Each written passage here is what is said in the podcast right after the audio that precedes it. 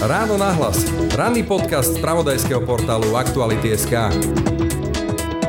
Práve v týchto dňoch pred dvoma rokmi sedeli lídry Olano, SAS, Sme rodina a za ľudí a dohadovali sa na tom, ako bude vyzerať nová vláda v tom čase, teda vláda Igora Matoviča. Zbilancovať e, dvojročné pôsobenie, dva roky po voľbách a zostavení vlády Igora Matoviča, následne Eduarda Hegera. Budem teraz hovoriť so sociologom Michalom Vašečkom. V konečnom dôsledku, pamätajúc na pandémiu, a teraz ešte prichádza do toho vojna na východe, v konečnom dôsledku to nie je úplne tragické dnes, po dvoch rokoch. Ono to začalo ako tragické pred dvomi rokmi, ale dnes už by som výkon tej vlády nehodnotil ako fatálny. Počúvate podcast Ráno na hlas.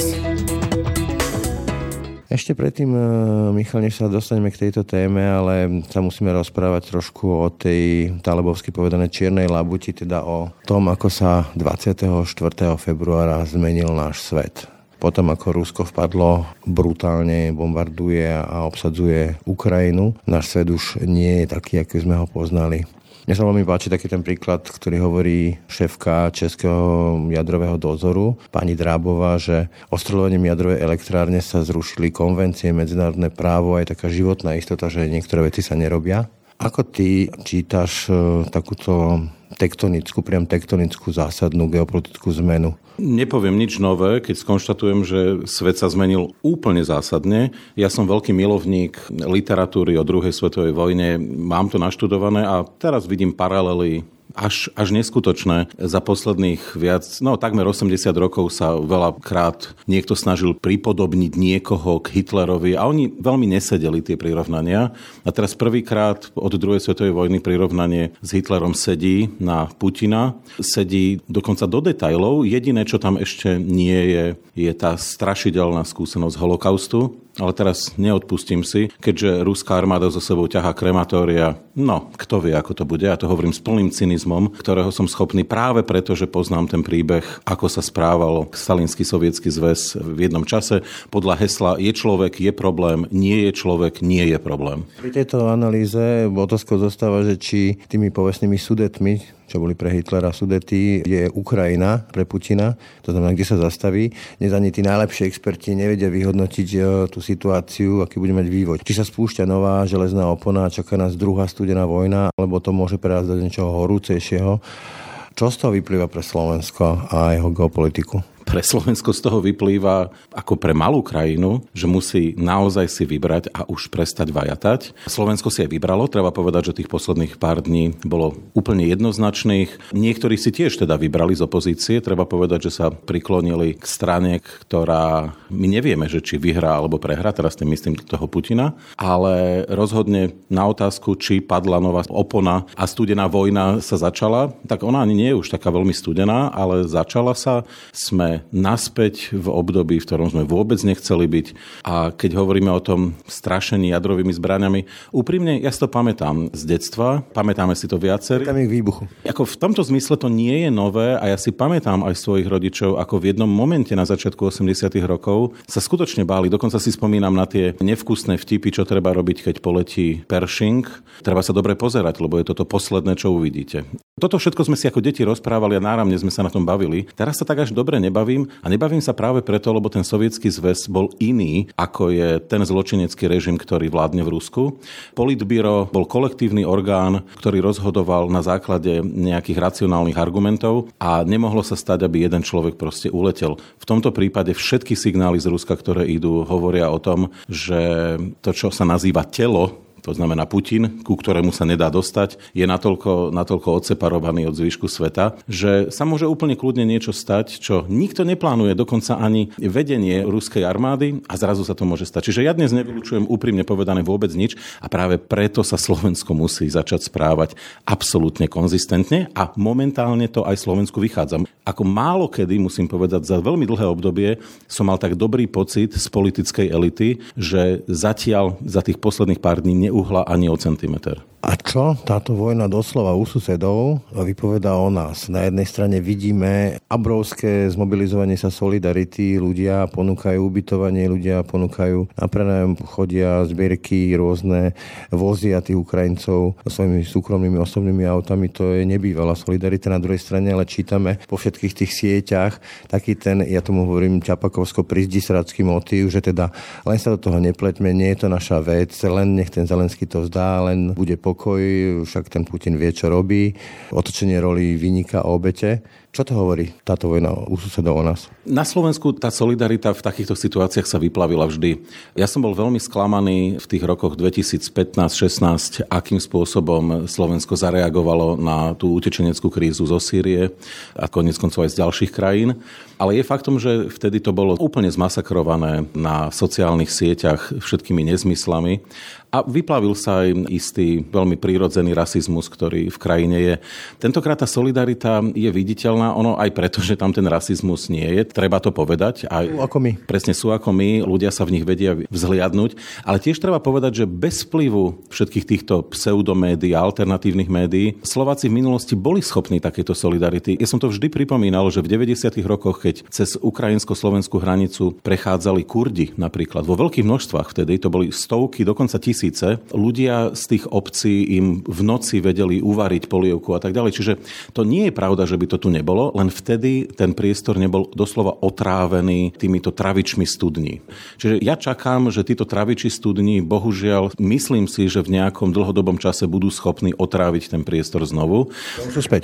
Pretože koniec koncov, samozrejme, že prítomnosť niektorých ľudí, ktorí sem prišli a ktorí budú zúfali, o tom nemusíme pochybovať, bude prinášať výzvy, na ktoré ľudia nie sú pripravení. Náklady myslíš? No aj náklady, no tak samozrejme však už konec koncov minister financí včera avizoval, že to bude stáť nejaké peniaze, tiež to nemusel hovoriť si myslím, ale to bude stáť peniaze, no a ľudia postupne budú z toho minimálne otrávení. Čiže tá solidarita, nehovorím, že sa bude vytrácať, ale zovšedne. Ale pozor, ono my ešte nevieme, čo všetko sa stane, pretože treba znovu pripomenúť, toto je vlna utečencov, ktorí vedia, kam idú. Ve- väčšina z nich vie, kam ide. Majú, majú kontakty, Častokrát je to o zlučovaní rodín. Stá tisíce Ukrajincov pracujú v Taliansku, Španielsku, v Nemecku, v Českej republike. U nás. Aj u nás, no a tým pádom ide o scelovanie rodín častokrát. Ale pozor, keď sa zdvihne vlna ľudí, ktorí budú utekať doslova pred tankami, to bude úplne iný typ vlny. To budú ľudia, ktorí skutočne nebudú mať kam ísť a zrazu na tom e, priechode vo Vyšnom Nemeckom to bude prinášať úplne iné typy víziev. No a to vtedy samozrejme ľudia, keď zrazu zažijú plné vlaky z Košic smerom na Bratislavu, keď zažijú, že sa nebude dať prejsť v Košiciach na stanici cez tú stanicu bez toho, aby ste sa o niekoho nepotkli, tak bude rásť nervozita. Ono je to tak všade. Ale teraz pozor, lebo to je otázka masovej migrácie. Masová migrácia všade vo svete, v akýchkoľvek historických dobách vždy prinášala veľké problémy a prinášala samozrejme aj atmosféru, ktorá nie je žiaduca. No veď preto konec koncov Európa dnes, myslím Európsku úniu, takým spôsobom reaguje na tú ukrajinskú krízu, pretože vieme, že to môže priniesť až niekoľko miliónov. O tom hovorí sa. Čiže veľká výzva. Ako toto, tento zásadný tektonický geopolitický zlom preformatuje slovenskú politickú scénu? Videli sme, že tie prvé dni tá proputinovská scéna doslova zmlkla v úžase, v prekvapení nemali noty, ako sa tomu hovorí. Dnes sú späť. A je späť aj ten motív, že toto nie je naša vojna, nežijúte agresiu dodávkami zbraní, starajme sa o to svoje. Robert Fico opäť rastie na tom motíve, že venujme sa Slovákom a nie Ukrajine ako to celé prekope tú scénu, lebo takáto udalosť prekope tú scénu. Presne tak, táto udalosť prekope scénu. My ešte nevieme, čo všetko sa stane, ako príde k posunom v samotných preferenciách a to vlastne nie je až také dôležité. Dôležité je, že či v konečnom dôsledku väčšinový narratív, väčšinový príbeh, ktorý sa bude odovzdávať, bude ten, že Rusko napadlo Ukrajinu, alebo to bude konšpiračný príbeh, že všetko je zložitejšie, Západ nejakými tajomnými ťahmi vyprovokoval Putina k niečomu, čo vyzerá iracionálne, ale to predsa nemôže byť iracionálne, pretože... Relativizácia zlá. Pretože iracionalita nepatrí do tohto sveta, svet je predsa racionálny. Nikto by predsa takú blbosť neurobil, keby na to nemal dôvody. No toto je približne stavba všetkých tých nezmyslov, ktoré si môžeme na sociálnych sieťach prečítať. Určite sa teraz rozbieha veľký zápas o tú verejnú mienku a presne tak, tá scéna zmlkla, konšpiračná, presne tak, ako keď prišiel COVID-19.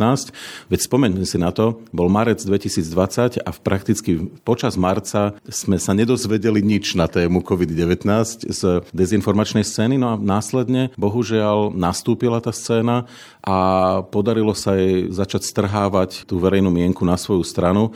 No a výsledok bol ten, že Slovensko bolo v konečnom dôsledku jedno z najmenej zaočkovaných krajín vôbec. Inými slovami, lebo vždy máte v každej krajine nejakú skupinu antivaxérov, ktorí sú presvedčení a ja v podstate ako tú skupinu, teraz možno prekvapím niekoho aj beriem, lebo, lebo je konzistentná v tom, čo hovorí. Ale na Slovensku sa vyskytla pomerne veľká skupina mimoriadne nekonzistentných ľudí, ktorí vlastne splietali tie argumenty dokopy. A toto si myslím, že môže teoreticky hroziť aj teraz, že tá konzistentná skupina, ktorí za všetkým vidia konšpiráciu nejakých jašterov z Washingtonu, tá je síce signifikantná, ale nie nie je väčšinová.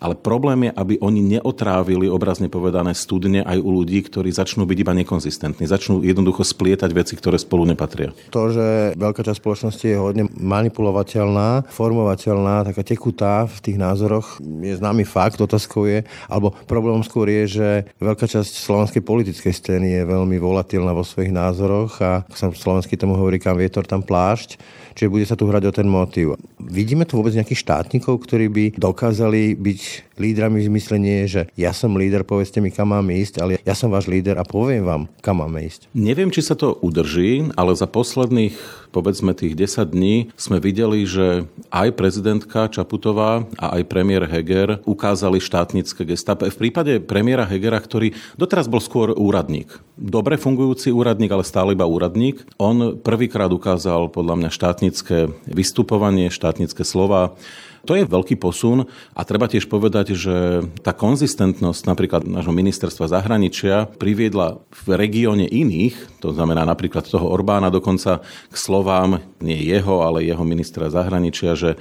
že dokonca Slovensko je vojnový štváč. Áno? To znamená krajina, ktorá, susedné Maďarsko, ktoré ide presne v tej línii, do ničoho sa nestarajme, hrajme na všetky strany a hlavne všade sa snažme benefitovať zo všetkého, tak e, vlastne poukazuje na to, že Slovensko, a teda tiež mimochodom mimochodom aj susedná Česká republika, sa jednoznačne priklonili k západu a vlastne zadeklarovali my sme západ. Hej, lebo toto treba na Slovensku si začať opakovať, že to nie, ten západ to nie je niekto tam ďaleko, to sme my. Ten povestný Rím. Poďme teraz teda k tej dvojročnej bilancii.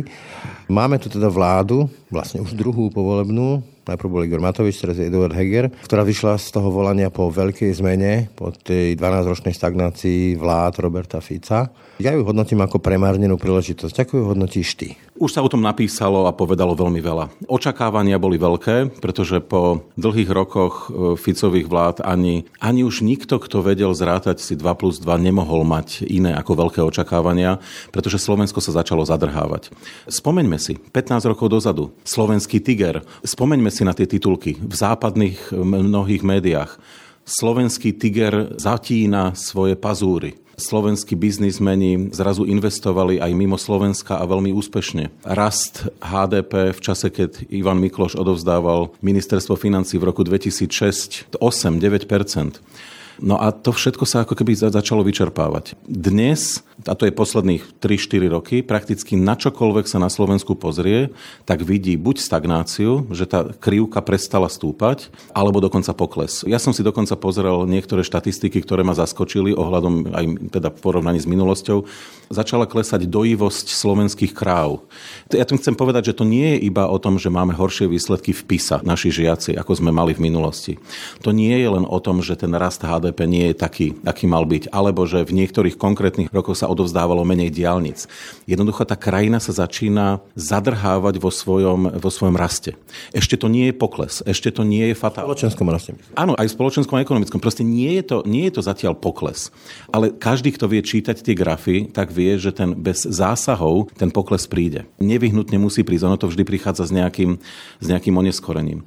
No a práve preto boli tie očakávania veľké. Bohužiaľ sa podarilo Igorovi Matovičovi predať jeden nesmierne až smiešný, naivný odkaz ľuďom, že stačí nekradnúť a všetko bude v poriadku. Predal to veľmi úspešne, treba povedať, že ako marketier bol, bol famózny. No len bohužiaľ následne prišla vláda, ktorá nebola na to vládnutie pripravená. Nie, že by, pozor, nie, že by tí ministri, ktorí tam boli kedysi za smer, boli takí dokonali, práve že vôbec nie. Ale na vládnutie sa musíte chvíľu pripravovať, aj mentálne. Tu mnohí neboli pripravení spôsobom, ktorý vyrážal dých. Po dvoch rokoch je to niekde inde. Už aj tí, ktorí boli najslabší, sa predsa len trošku, trošku zorientovali, kde sedia. No a výsledky mnohých ministerstiev dnes sú, sú veľmi dobré. Na mnohých ministerstvách sa upratuje to, čo tam bolo navyrábané za celé roky. Čiže v, v konečnom dôsledku, pamätajúc na pandémiu, a teraz ešte prichádza do toho vojna na východe, v konečnom dôsledku to nie je úplne tragické dnes, po dvoch rokoch. Ono to začalo ako tragické pred dvomi rokmi, ale dnes už by som výkon tej vlády nehodnotil ako fatálny. Už je to iba v niektorých ohľadoch priemerné a niekde to z toho priemeru prudko rastie do nadpriemeru. Čiže inými slovami, tá vláda úplne kľudne za nejaký čas, keď bude končiť, a nevieme, či v regulérnom čase alebo nie, môže skončiť ako v podstate úspešná vláda, v princípe v tom zmysle, že je schopná vyčistiť stôl pre vládu, ktorá príde po nej. Vyčistí niektoré procesy, nastaví procesy na novo a teraz je otázka, že či vôbec má šancu v nejakej rozumnej podobe sa zreprodukovať. Tak každá tá politická reprezentácia reprezentovanou vládou je najmä o príbehu, ktorý píše a ktorý chcela písať. Ty si sám už povedal, že vlastne kľúčovým príbehom e, tejto vládnej garnitúry bol protikorupčný etos. Otázka, či s Borisom Kolárom o tom sa dá reálne hovoriť alebo nie. Pravdou je, že je to tak trošku rozpačitý príbeh. Na jednej strane policia, prokuratúra má rozviazané ruky, naozaj sa tu dejú veci nevýdané, policajní prezidenti a špeciálni prokurátori končia pred súdom za masívnu systémovú korupciu. Na druhej strane sú tu proste príbehy o vyšetrovateľov Čurulu Ďurku, ktorú veľmi neriešime, ale naozaj je otázka, či to bolo v poriadku všetko. A tretím aspektom toho celého je nebývalý návrat Roberta Fica. Ako si ty vysvetľuješ ten návrat? Mne sa celkom páči motív, ktorý hovoril Narpa Čoltes, že bol tak zahnaný do kúta ako zviera, bojujúce vlastnú slobodu, že mu nezostávalo nič než bojovať. Otázkou je, že ako keby bojoval sám jediný na tej scéne. To je asi dobrý príklad. Áno, bojuje Jednak bojuje o aj svoju vlastnú budúcnosť a svoju vlastnú slobodu a v tom najskutočnejšom slova zmysle. No ale tiež e, tam je aj druhá vec. Nemusíme za tým vidieť iba to, že on sa bráni a že je zahnaný do kúta. Je tam táto dimenzia. A druhá je, že on je proste hráč. Politickí hráči sú politickými hráčmi preto, že hrajú. A hrajú vždy a hrajú natvrdo. Oni nevedia z tej hry už odísť. Robert Fico nikdy nič iné ako politika nerobil. On ani nič iné zrejme robiť už nevie v tomto veku. A nehovorím to ani zlom, lebo celý život robil konzistentne jednu vec. No a tým pádom on hrá, on hrá a bude hrať až do konca. No a zrazu pocítil, že jeho súpery jednoducho sú slabí pochopil ich... Vyhli ako keby. Áno, pochopil ich ako slabých. A teraz kľudne si pod tým ľudia môžu predstaviť to najjednoduchšie, že keď sa Robert Fico posadí do štúdia televízneho, tak v podstate dnes má veľmi málo partnerov do diskusie, nad ktorými by nevyhral. Veľmi málo, ak vôbec nejakého. No a on to vie, on to cíti. On vie, že je hráčom, ktorý aj svojou agresivitou, svojou nepríjemnosťou vie, vie zničiť toho súpera, takže to hrá. Otázkou je, dneska má tú druhú priečku, sa prebýval na druhú priečku a celkom reálna možnosť už je, čo pred rokom bolo nepredstaviteľné, že opäť môže zostavovať už štvrtú vládu ale keď sa ešte vrátim ku covidu, tak e, slovenská opozícia, najmä teda Robert Fico, to bol fenomén z hľadiska odmietania takého toho všeobecného konsenzu v tom prípade medicínskeho. Dneska úplne upgradeujeme to na tú Ukrajinu, tom konsenzu, že my sme Západ a že tu ide o vojnu Ruska a Ukrajiny. On tvrdí, že je to vojna Ruska s Západom, respektíve z USA, nás sa netýka. Čo to máme za opozíciu, čo od nej vlastne môžeme čakať, keby sa reálne dostala k moci? Alebo už dokonca dohody s republikou, alebo teda možné dohody? To je to, čo vlastne celé mesiace sme upozorňovali na to už po voľbách 2020, že je veľmi nebezpečná situácia, keď v parlamentnej opozícii sedia v podstate iba antisystémové politické strany alebo strany ako výrazne iliberálne, ktoré sa posúvajú k tomu autokratickému modelu. Smer sa dneska posunul tak ďaleko k autokratickému modelu, že vlastne ako už úplne otvorene sa s nimi dá počítať ako s v niečom antisystémovou stranou. Všade vo svete toto by bol veľmi nebezpečný moment, pretože keď máte iba antisystémovú opozíciu, tak vlastne nevyhnutne prichádza k veľmi hlbokej polarizácii spoločnosti. Ona na Slovensku nie je spôsobená iba tým, aký sme iní, aké je Slovensko nesmierne pestrofarebné, etnicky, politicky, historicky, ako svojím spôsobom tí ľudia k sebe nepatria, ako ten príbeh slovenského politického národa sa iba tvoril. Ale to je aj o tomto, že tá polarizácia bola nesmierne prehlbená tým, že tam nesedel niekto, kto v kľúčových veciach vie zareagovať konštruktívne. Ja dám príklad. V susednej Českej republike ja osobne si nerobím nejaké veľké ilúzie o Babišovi. Videl som za tie posledné roky veľa krokov, ktoré mi vyrazili dých. No ale pozrime sa teraz, čo Babiš povedal v súvislosti s vojnou a v súvislosti s pozíciou Českej republiky.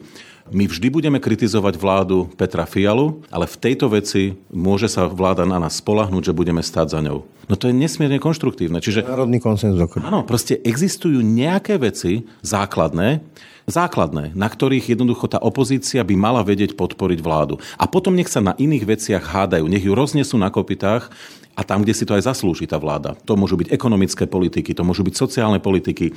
Kľudne nech Fico zautočí na Milana Krajniaka s jeho plánovanou dôchodkovou reformou a nech, nech ho zničí argumentami. To je úplne v poriadku. Ale tu sa nenašiel prakticky žiaden bod, kde by opozícia bola ochotná a schopná podporiť tú vládu prakticky vo všetkom. Skutočne to sú, ak tak to sú drobné veci, ale nie cez Roberta Fica, ale povedzme cez konkrétnych poslancov Smeru, ktorí, ktorí ešte za istých okolností by mohli podporiť tú vládu, ale to sú úplne drobnosti. Čiže my tu vlastne máme naprosto nekonštruktívnu opozíciu, ktorá nie je ochotná urobiť čokoľvek a urobí v prospech tej krajiny a urobí všetko preto v duchu duchu hesla čím horšie, tým lepšie. Putin aj tými krokmi, ktoré robí na vnútropolitickej scéne, hovorí sa dokonca o vyhlásení staného práva, vidíme tam reguláciu internetu a tak ďalej a tak ďalej, môže byť veľkou inšpiráciou pre antisystémové strany antisystém. Čo by to znamenalo, ak by sa ten antisystém dostal k moci? V tej doslova vojnovej mentalite. Tak ja som to už viackrát povedal. Ak by sa to stalo, tak Slovensko veľmi rýchlo, a tentokrát veľmi rýchlo, pôjde smerom k Orbánovskému Maďarsku. Nebude to trvať tak ako Orbánovi, to ovládnutie médií, občianskej spoločnosti, ovládnutie biznisu. Celé roky to pôjde rádovo v mesiacoch. A toto si treba proste pamätať, že bude to využité, všetko, čo teraz robí tá vláda, bude obrátené a využité proti nej. Krásne to vidieť konec koncov na tých médiách. V Rusku dnes prestávajú fungovať úplne posledné zvyšky nezávislých médií, ktoré sami sa stiahli alebo prestali vôbec o vojne písať, ale to sú už posledné zvyšky, to sú stopové prvky. Ale Putin sa odvoláva vlastne na to, ale veď vy ničíte tie naše u vás na západe. Aká sloboda slova na západe, keď vy ste zakázali vysielať Russia Today? Na toto sa bude odvolávať Robert Fico a ďalší, napríklad v prípade hlavných správ a tak ďalej. Čiže ja si viem veľmi živo predstaviť, že po tom, ako príde potenciálne k moci Robert Fico, aj aktuality, kde teraz sedíme, aj mnohé ďalšie médiá môžu mať vážne problémy a sa bude argumentovať dokonca so zdvihnutým obočím, no ale veď počkajte, veď predchádzajúca vláda toto isté urobila iným médiám. To robíme to, čo ste robili vy, hej? Presne to isté. Veď my sme takí istí demokrati, ako tu boli predtým. A to je ten problém, že tá logika je úplne zvrátená. Nie vrahom je vrah, ale zavraždený je vrahom. Hej? To je o tom. Najprv vyrobím pseudomédia, ktoré sa nesprávajú ako média. Podhadzujú falošné správy, necitujú, nevieme, kto to napísal, nevieme, kto je zdroj. Pseudomédia, ktoré nenaplňajú vôbec predstavu o tom, že takto média môžu fungovať. Keď ich potom, keď tieto médiá, bohužiaľ kvôli istej mediálnej negramotnosti populácie, začnú byť úspešné na tom trhu a spôsobia vlastne podľa podľa také logiky, že nemusíme ľudí presvedčiť, že my máme pravdu. Dôležité je, aby sme vniesli do tých hlav chaos. Hlavne, aby tam bol čo najväčší chaos. Pustíme kľudne aj 15 verzií toho istého príbehu. Hlavne, aby sme vniesli chaos. Čiže takéto médiá vnesú chaos a následne, keď ich demok- brániaca sa demokracia povie, že už to zašlo za ďaleko, musíme t- toto začať regulovať, tak potom títo ľudia povedia, aha, takže musíme začať regulovať tie štandardné médiá, ktoré nám idú po krku. V prípade, že by sa tieto sily dostali k moci. Robíme bilančný rozhovor o vláde a bizarne sa bojíme možno viac o opozícii, ale mne to nepríde bizarné kvôli tomu, že kým napríklad neprišla táto vojna u nášho suseda, tak e, v podstate verejný diskurs e, určoval a diktoval ho Robert Fico stále viac a viac. A ja sa pýtam otázkou sama Marca, ktorú položil v prípade očkovania, že kto zastupuje tých, ktorí sa chcú nechať zaočkovať. Kde sú tí, keď sa vrátim k tomu povestnému súboju prezidentskému Radičová versus Gašparovič, kde to dopadlo 1-100 versus 1-300, čiže krajina bola rozdelená zhruba pol na pol ktorý zastupuje tých e, mestských voličov, tých, ktorí sa cítia ako súčasť západu, ktorí veria vede v prípade covidu. Politická scéna sa ako by toho voliča nechcela ujať. No to je ťažká otázka, lebo Áno, toto tu žijeme už pomerne dlho a ukazuje sa, že slovenské mestské prostredie, prostredie, ktoré je predsa len západnejšie a je úplne jedno, že či, či sa bavíme o Bratislave alebo o Prešove či Košiciach, toto prostredie je zastupované veľmi slabo a to, čo sa vlastne podarilo opozícii na Slovensku nielen za posledné dva roky, ale myslím samozrejme predtým, keď boli vo vláde, je to, že oni šikovne využili tie multištiepenia, ktoré na Slovensku sú a je ich veľa a tým pádom obrovské množstvo ľudí sa v tom stratilo. Ešte stále tu máme ľudí, ktorí si myslia, že tá scéna je delená ľavo-pravo. To už tu dávno neplatí. Iní to vidia cez konzervatívno-liberálne štiepenie. Ani to už nie je to úplne najdôležitejšie. Potom tu máme nejaké autoritársko na jednej strane versus otvorená spoločnosť. No to je to, čo začína dnes byť relevantné a to by vlastne paradoxne mali sa ľudia ďaleko viac posúvať týmto smerom. Kto je ten, kto bude bojovať za otvorenú spoločnosť, smerom k tej otázke vašej, a kto aspoň bude tolerovať tú otvorenú spoločnosť, aj keď možno nebude, nebude teda... Nebude, je fanúšik. A to súvisí s tým, že tá scéna je samozrejme ešte rozštepená tradicionalisticky versus moderne, alebo nativisticko-nacionalisticky versus kozmopolitne. A to všetko zohráva svoju úlohu a vlastne v tomto smere urobiť reprezentáciu toho kozmopolitného, liberálnejšieho, otvorenejšieho slovenského občana, voliča je dnes nesmierne ťažké, pretože tí multištiepenia vlastne, vlastne to celé prekrývajú a zak- rozbijajú, hej? rozbijajú, zakrývajú, zneprehľadňujú. Na druhej strane ty si pochválil Eduarda Hegera, pochválil si Zanu Čaputovú. Otázkou je, že líder najsilnejšieho vládneho zoskupenia Igor Matovič nejak zásadne nevedie v tejto téme, úplne že kľúčovej téme. A pre mňa napríklad osobne je veľmi bizarné, keď sa objaví po rokoch intenzívnejšie Mikuláš Zurinda, veľmi kontroverzným imidžom po tých všetkých vládach, čo mal, alebo Ivan Mikloš a veľká časť voličov práve tých koaličných strán si povie, že wow, no konečne niekto hovorí príčetne, zmysluplne a s odvahou.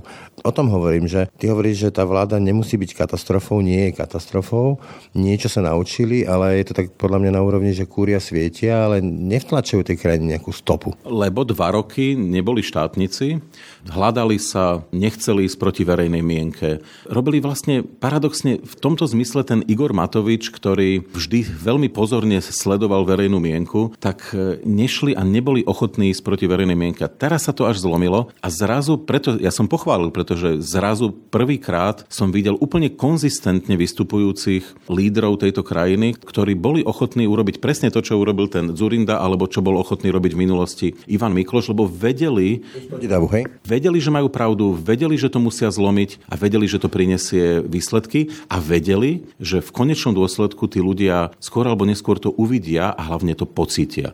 Pocítia to vo svojich peňaženkách, že najprv proste bude, bude možno niekoľko mesiacov alebo rokov ťažkých, ale potom sa to bude, ako by som povedal, fruktifikovať. Áno, prinesie to výsledky. Toto tu nebolo. Jednoducho vytratili sa štátnici a áno, súhlasím s tým, že ja tiež, keď som počul Zurindu Mikloša, tak si hovorím, no áno, konečne ľudia, ktorí sú schopní a ochotní povedať niečo, čo nie je väčšinovým názorom v krajine, ale je to nesmierne dôležité, aby to, aby to zaznelo.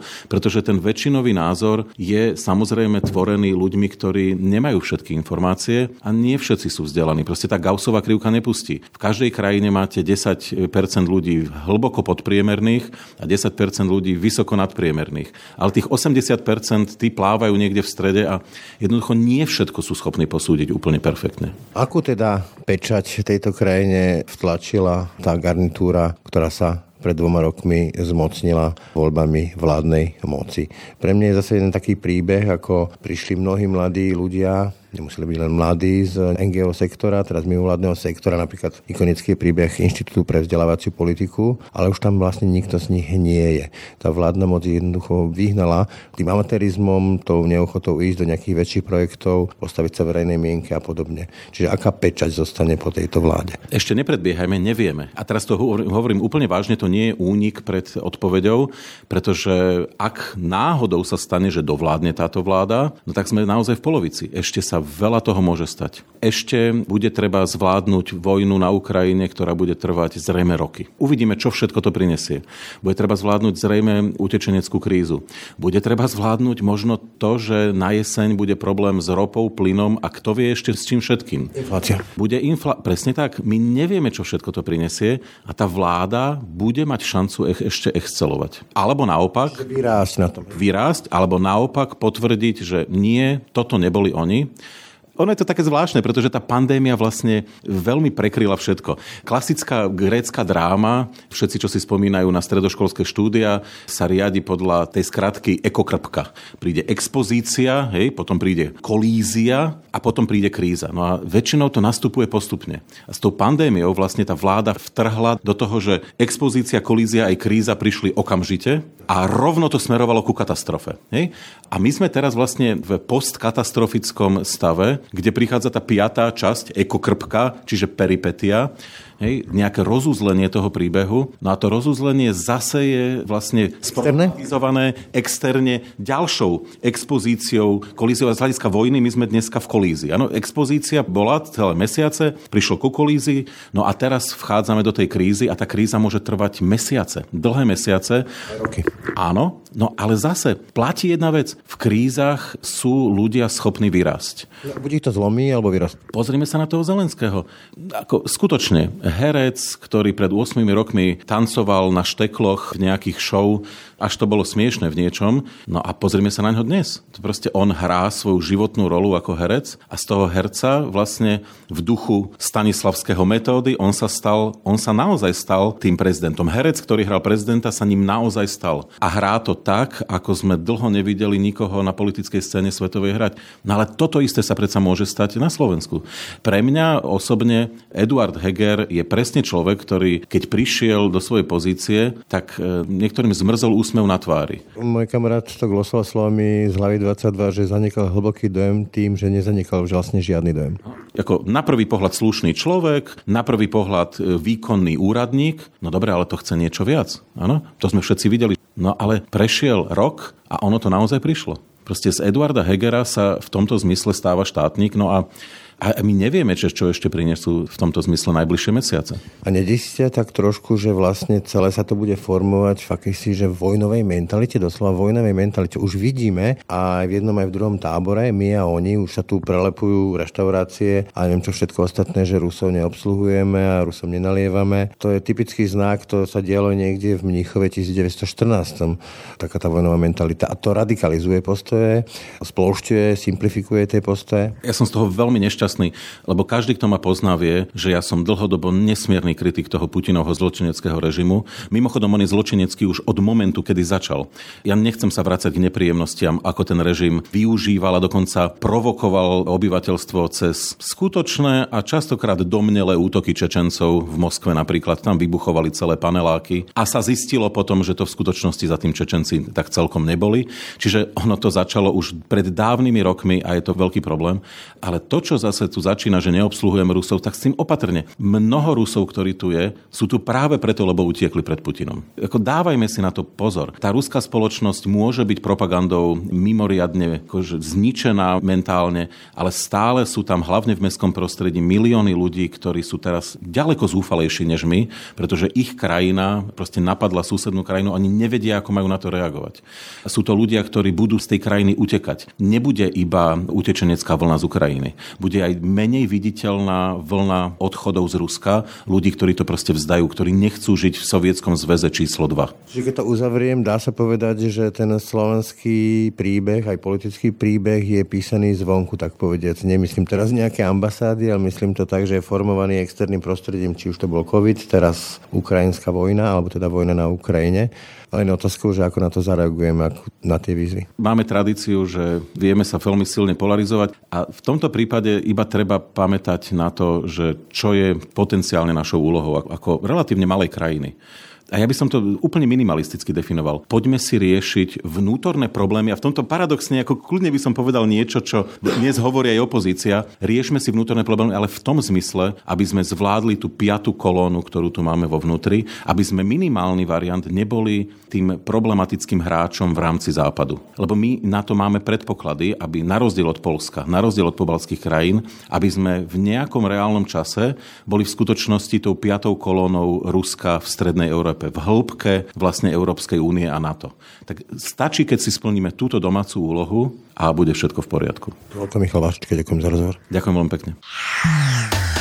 Ráno nahlas. Ranný podcast z pravodajského portálu Aktuality.sk. Tak, to bolo dnešné ráno na hlas. Pekný zvyšok dňa a pokoj v duši praje. Brane Dobšinský. Všetky podcasty z pravodajského portálu Aktuality.sk nájdete na Spotify a v ďalších podcastových aplikáciách.